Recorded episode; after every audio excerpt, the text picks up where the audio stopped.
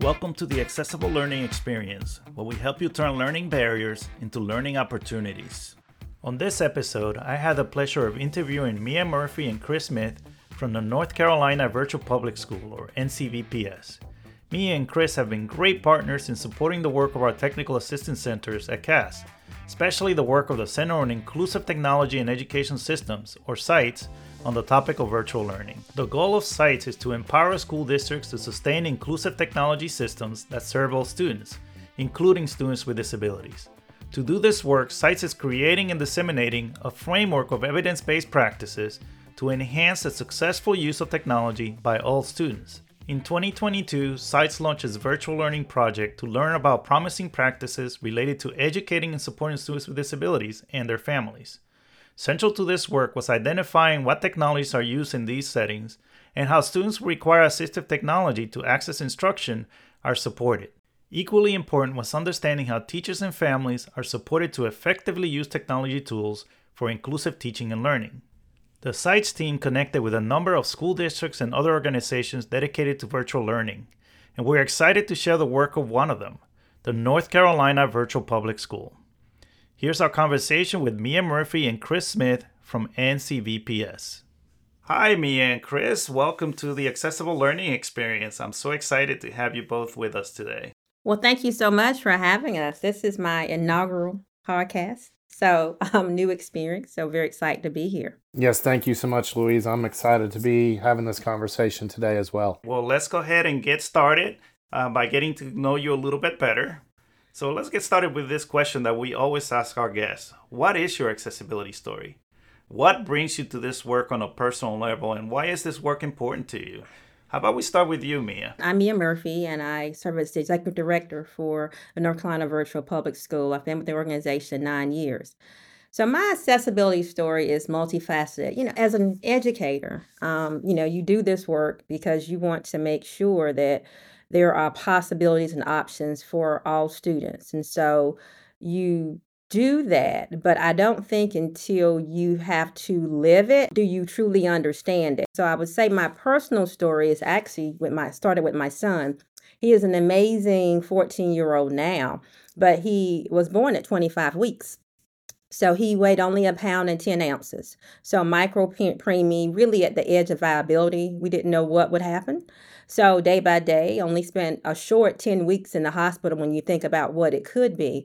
But his first few years changed my whole lens of who I was, obviously as a person, a mom, but also as an educator, because I, you know, learned through advocacy how learning environment should be um, the level of accessibility, the intentionality, what it should be, not necessarily what it was or what even, you know, the environments that I had been supporting as an educator.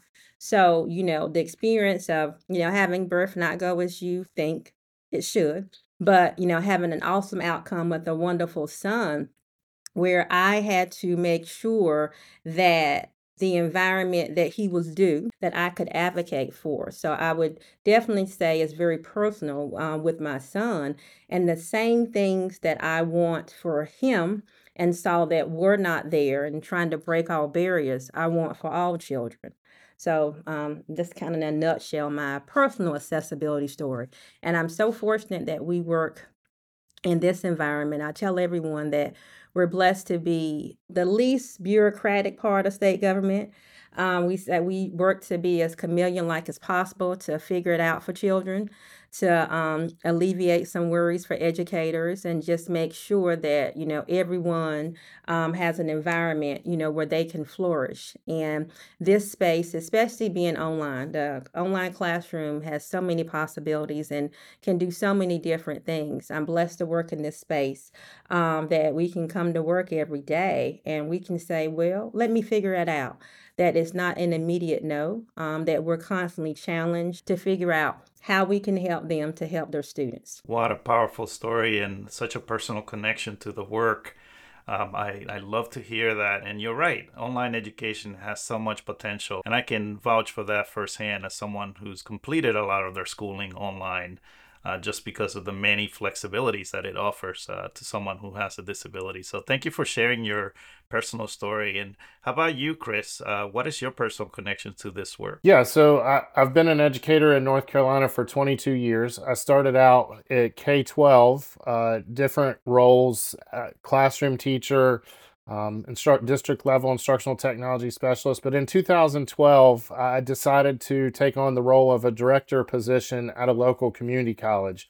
And it just so happened to be one that backed up to the Western School for the Deaf in North Carolina. And so that's where I really first got my introduction into the concept of accessibility. Um, we had several students from the deaf school who were cross enrolled in our organization. I was the director of online learning and programs. And through that, I was working really closely with our Office of Disability Services, and we happened to have a student on campus who was visually impaired. And it was time for her to transfer out from the community college to a four year college and went to sit down to fill out the application um, through uh, the the portal that's used for all colleges across North Carolina, and of course it's digital and it's online, and it was not designed or programmed to be accessible, and so the student it was not able to independently complete the application to go on to earn a higher degree in college on their own simply because the way that the, the, the technology was designed, the way that the application was designed. So it, it got me thinking. And so originally when I started addressing accessibility, it was from the legal standpoint. We have all these federal requirements that we have to follow as as institutions. But as years went on, as I got to be a part of NC Virtual, NC VPS, and the opportunities that came about, in 2018, we had a cohort of students from Governor Morehead School for the Blind in North Carolina enroll in our Spanish course. Um, and I had worked on some of the design and development of that course. And so, in my opinion, I thought that I had followed to a T, you know, what's required in order to design an accessible course. And so, the students got in there and started working and were really struggling. So I went on campus and got to sit down with them in the library with a cohort of students and witness firsthand and observe their experience. And I was ready to throw their technology out the window five minutes into the observation. And so as we talked through it, we we formed a partnership where I returned multiple times throughout the semester. So I would gather feedback and observe and ask questions, and I would go make design changes, and I would come back and we would try those. And we finally got it to the point before the end of the semester, they were already excited about enrolling in Spanish too. And so that changed my whole mindset from those two experiences from the legal aspect to the human aspect. And so while we do have legal obligations we have to follow, there's so much power in being able to observe and listen and have discussions with individuals, uh, all kinds of d- diverse learners of where they come from, what they need, and how we meet those needs. And so I think that's my biggest why. And I continue any opportunity I have the chance to talk with adults, professionals, meet with students, observe, sit in classrooms, sit, sit in those situations. I, I take those um, and I run with those. And in terms of, you know, what the, the, the importance of this with NC Virtual, NC VPS is that um, before when I was doing this work, it was within a building. It was within a district. And now it's across the entire state, but it's even more than that. It's nationwide because we're a part of the VLLA, where we meet with other virtual schools across the entire country, and we're sharing in this work together. We've formed a special work group that's dedicated specifically to individuals and students with special needs and we're talking back and forth about what do we do with IEPs and procurement and all kinds of work and it's really taken that small scale into a bigger scale and we have a large team working together and that has only been possible uh, through being a part of NCVPS. Thank you so much, Chris, for uh, sharing that powerful story and for that reminder that, like you said, accessibility, there are legal mandates, there are standards, but at the end of the day, it's about people you iterate over time until you get to the experience where you're seeing that students are empowered and they're able to accomplish their goals. So thank you for sharing that. Just so that people have a little bit more background, can you give us a little bit more context? What should our audience know about NCVPS? The North Carolina Virtual Public School, so NCVPS, and you may also hear us um, refer to ourselves as NC Virtual, so multiple names but same organization. So we are the state-led virtual school for North Carolina. And so the emphasis on the state-led because especially now, you know, post-COVID, there are many virtual in, vir, um, virtual entities, but we are part of our state education agency. So we're actually going into our 16th year. And so, um, really, we are missioned uh, and provisioned to be the great equalizer.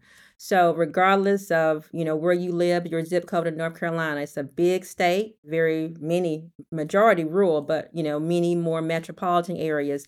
That opportunity does not look the same, and so we're that game changer. So, regardless of where you live, you have exposure to high quality teaching and learning. Um, you have a teacher who is nationally board certified, AP certified, master degree, one that possibly you're in your district and where you um, live, you could not attract. So, that is our reason for being.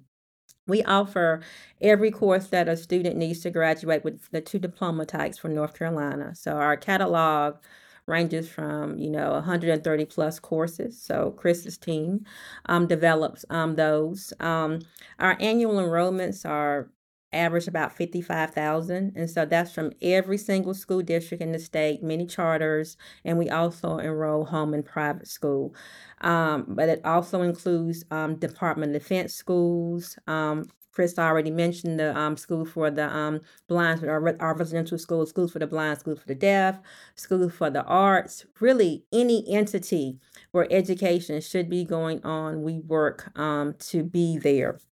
And so um, within this space, there's always, uh, you know, room for continuous improvement. Um, and so we work to perfect our craft continuously. Um, we're heavily involved with course quality. We were um, actually recently recognized this year by um, Quality Matters um, for our work and really making a difference for students. We're very proud of that. Um, we have the most QM course certified courses of any K 12 institution in the state. So when we talk about this and talk about accessibility, which is a major part of the QM process, you see that we live it and we breathe it, you know, um, you know, forward. And so we're we're pretty large. We've consistently remained about the second largest state led there are different entities, but we're the largest state led. And Chris also mentioned the VLLA, that is the Virtual Learning Leaders Alliance. That is a consortium of other state led, like minded schools that we're a part of. Actually, about 20 of us. That, you know, with this type of work, you're kind of a unicorn so we're the only ones like ourselves in the state. Um, there are other virtual entities, but um, you know they are more than likely not supplemental like us. I don't think I mentioned that, but we are not the diploma granting. We offer all of the of the courses to get a diploma, but you're not going to come to NCVPS and graduate. Um, the great thing about us in being supplemental is that the student can have the great experience of having a quality online learning program, but also, you know, continue your studies at your traditional brick and mortar um, what or whatever type of school. And so we may be one, possibly two courses um, in your educational journey, but in terms of your actually graduating for us and us doing um, those fully school fledged things with actually transcripting and report carding. We don't do that. The way that our relationship works and it works well, we are um, to enroll with us is completely a school or a district decision they decide because we're outside of their system and they say that we demonstrate the quality and the fidelity of instruction to say yes my student can learn um, from your program i trust you um, to ensure that um, it is quality. And then we then give that grade back to them to do report card transcripts and so forth. We're actually small and full time staff. There are only 27 of us who are full time, but large with our whole community. We employ um, over 700 teachers. None of our teachers are full time. Um, Chris's team employs uh, hundreds of contractors to help us develop courses. Um, there is a whole lot to this entire community to make it work. But when you look at you know those people where it is you know your full-time job it's amazing what can be done and what has been done over the course of the last 16 years. Wow that's really impressive and i think it would be really helpful for uh, those in our audience who are not familiar with virtual schools and how they work so thank you for that uh, really detailed explanation. Uh, i'm going to turn over to you chris now. I understand that you did a presentation focusing on how ncvps supports students with disabilities Uh, can you tell us what were two or three takeaways from that presentation that you would share with our audience members if they're looking for strategies to better support their own students who have disabilities in an online environment? Yeah, most definitely. And I can actually lead into that as a follow up to the previous question, which Mia was answering. Um, in terms of one of the biggest questions was how do we ensure like eh, how, how do we maintain that control of accessibility over our content that we offer to students and so one of the ways that we do that with NCVPS is that with a majority of our courses, we write them ourselves. We don't use textbooks. We hire certified teachers to write the content. We review it. We provide training to our entire organization, even all those hundreds of contractors that Mia referred to, on how to design accessible content. And so we build it into the course. So the biggest thing that was emphasized from the beginning is the more opportunities you have to take control of the entire process internally, the better off you are. You know, we've we've formed PLCs, professional learning communities around the country in different aspects of education. If we can get those to work together collaboratively to build and design and create the content, then we have the ability to go ahead from the start and add in, you know, some of the common IEP accommodations, modifications such as reduced answer choices, extended time, different things like that, which is what we take into consideration when we build our courses. On top of that, knowing what needs to be done to design accessible content also goes into the whole procurement process because you got to know what what's expected or what needs to happen in order to review content that you're looking at purchasing. So I mentioned that we do a majority of our courses we build in-house, but there's some that we rely on third-party vendors for, but we have the same expectations uh, at NCVPS for those third-party vendors that we put into the design of our own courses. So we go through and ask for a demo ahead of time, and that was one of the things I stressed when if you're a school or a district or an educational entity of some kind and you're look at, per, looking at procuring content, make sure you get access to that content ahead of time, at least a demo of it, so that you can go through and look for these things. Don't just go out and purchase it first because you know, as a person who's involved in the purchasing process or procurement process, you're ultimately a part of that decision as well. So there's a lot of different things that come into play. The other thing is, is that, uh, and this was kind of discuss a discussion that came about in that FETC session, is that you know accessibility digital accessibility has been researched and written about and talked about and trained on in higher education for well well over 10 years, well over a decade. But even having been in K 12 before and left to go to higher education and coming back to K 12, it still remains not so much talked about, discussed, uh, and, and, even implemented as much in K 12 settings. And so that was where a lot of the conversation was because FETC was highly focused on the K 12 environment. So we talked about that a lot. And then we talked about you know, there are tons of materials that are available through CITES. There are going to be a lot of those that are going to be connected to this podcast and referenced in this podcast. And then the National Accessible Educational Materials Center has tons of materials that are available as well. Those are really good starting points. But as I emphasized earlier, the key thing is also don't forget like, you're not just going to get all of this out of a book or from a presentation. It's kind of like when you go to when you go to college to become a teacher you sit through a lot of courses to learn how to teach and the philosophy behind it and everything else. You also go into a lot of classrooms to get a lot of practice. But until you graduate and you get your own classroom and you get in and start working with students, you really don't fully comprehend the whole entire process or grasp it. And that's the key to accessibility. You can't just learn it off a paper out of a video or off of audio. You have to get in and hands on the ground different things like that and interact with different individuals. And so those were the key takeaways for me. Great takeaways. And thank you for sharing those, Chris, and reminding us about the importance of procurement, right? Uh, and how you can be proactive in ensuring that accessibility is part of the entire process from the time that you're considering things to procure to when you actually implement them. And as you said, getting that lived experience with the tools. Uh, you mentioned getting a demo ahead of time. Uh, often we've recommended also having some students with disabilities uh, the people that are actually going to use the tools try them out as part of that demo process and provide their feedback. So combining sort of like what we know about best practices from the literature, but also with the lived experience and the experiences of people that actually use assistive technology and require accommodations is so important. So, uh, thank you for highlighting that uh, so well for us.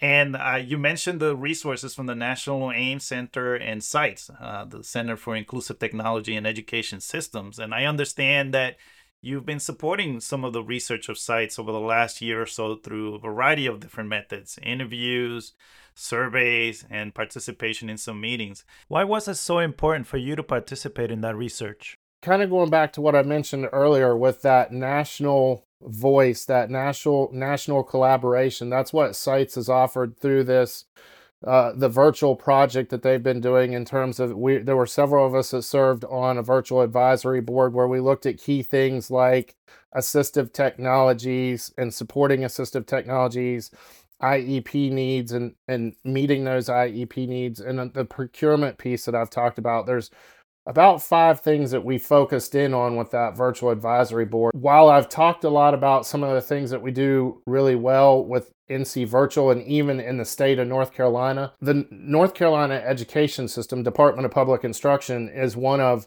seven cohort members for the National AIM Center cohort program uh, for the four years that we're in the middle of that term. And so we've been, I, I, I'm privileged enough to be on that state leadership team. And so we've been analyzing things from the entire state level in North Carolina. And we know that procurement is something that we really need to focus in on because that language is not there. We're lucky with NC Virtual because we get to make those decisions primarily ourselves.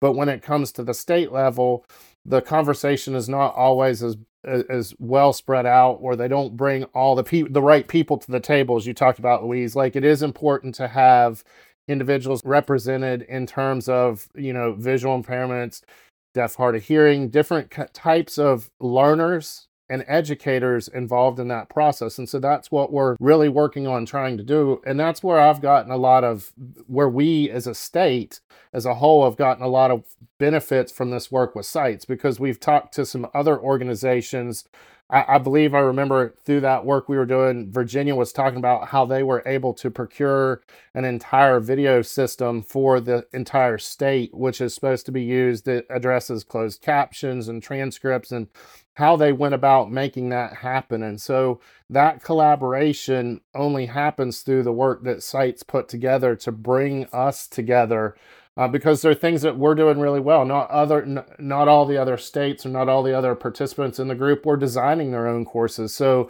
I've shared some of the materials in terms of what we use to train all of our developers on how to create accessible content. I've shared those links that I think we'll share with the resources for this podcast, different things like that. But there's just the areas that maybe we either as NCVPS or as again, a state system of education needs some extra assistance with. There's other states that are doing really well. And the program, these national programs, whether it's VLLA, CITES, the AIM Center, all of those things allow us to come together and work together to figure out problems. And we're excited to hear that you're finding the connections that you're making through the work with our Technical Assistance Center so helpful. So, as we wrap up here, is there anything else you would like to share with our audience about the challenges that may be encountered when supporting students with disabilities in online settings?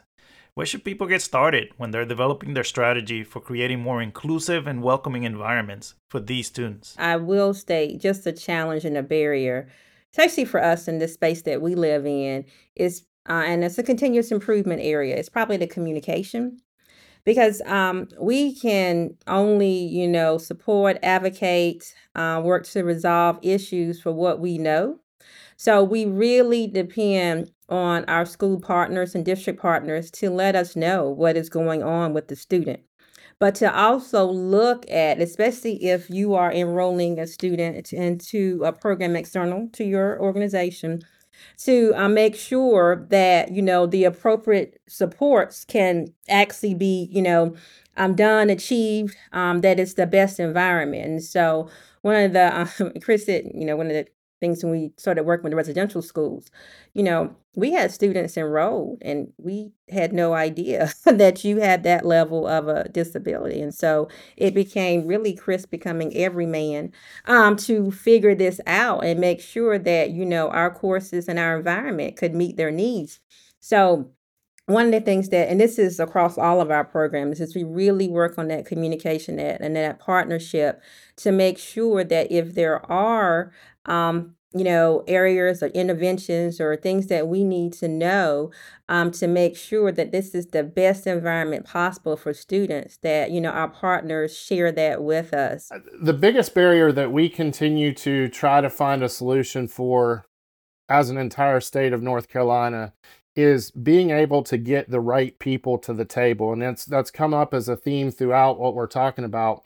But in this what i'm talking about is in in north carolina in the department of public instruction primarily the conversations around accessibility lie in the area of exceptional children. So across the United States, sometimes it's referred to as exceptional children, sometimes it's still referred to as special education, but that's where this conversation lies. And it has to get outside of that area. We have to have all key leadership, all key uh, teachers, students, we have to have that whole variety of everyone involved. So we continue at a state level to try to find a way to get more of this information in front of the superintendents, in front of the principals, in front of the division section chiefs, different things like that, so that we can understand that it has to come from the outsides in, from the top down, from every different direction. So that's one of the barriers. And then one of the barriers that I've always faced in this entire process, going all the way back to talking about that work in the community college system,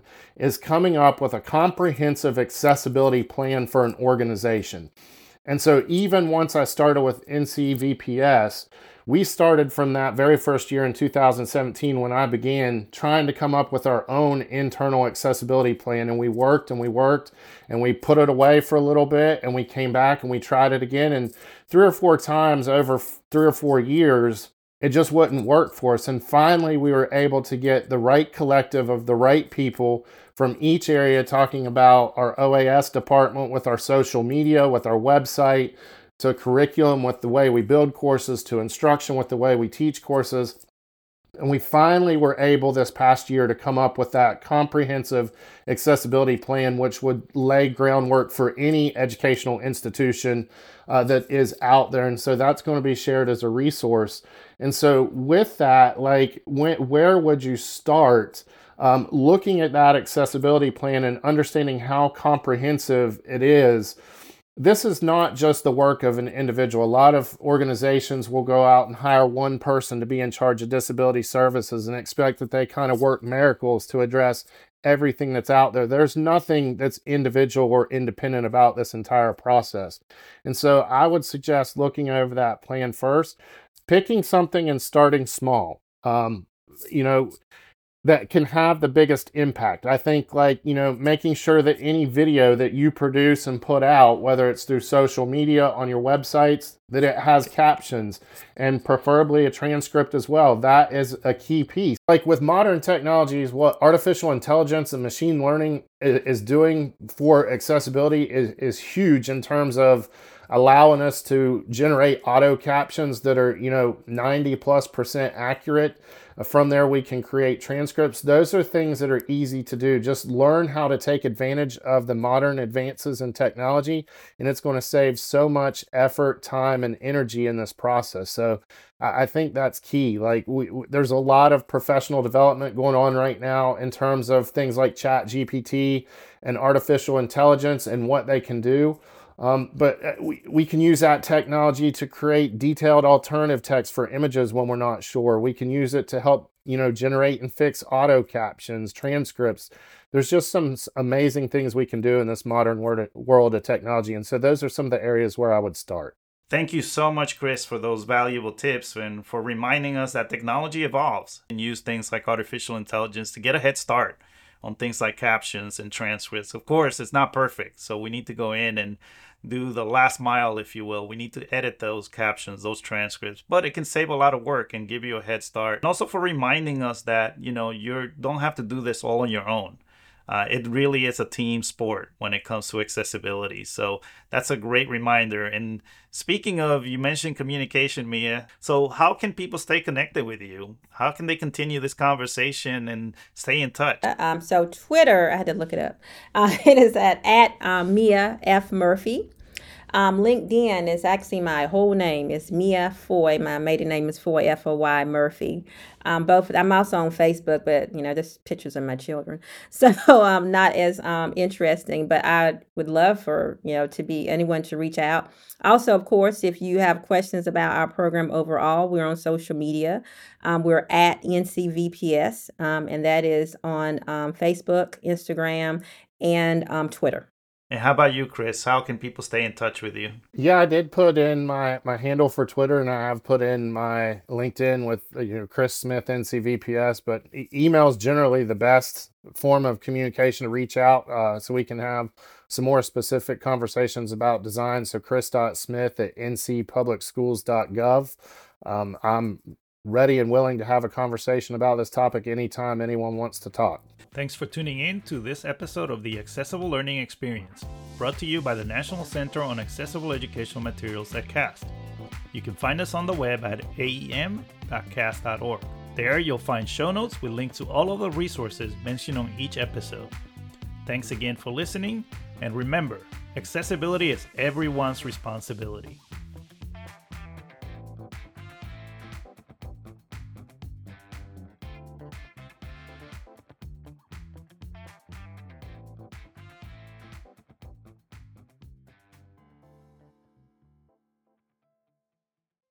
The contents of this podcast were developed under a cooperative agreement with the U.S. Department of Education. However, those contents do not necessarily represent the policy of the U.S. Department of Education, and you should not assume endorsement by the federal government.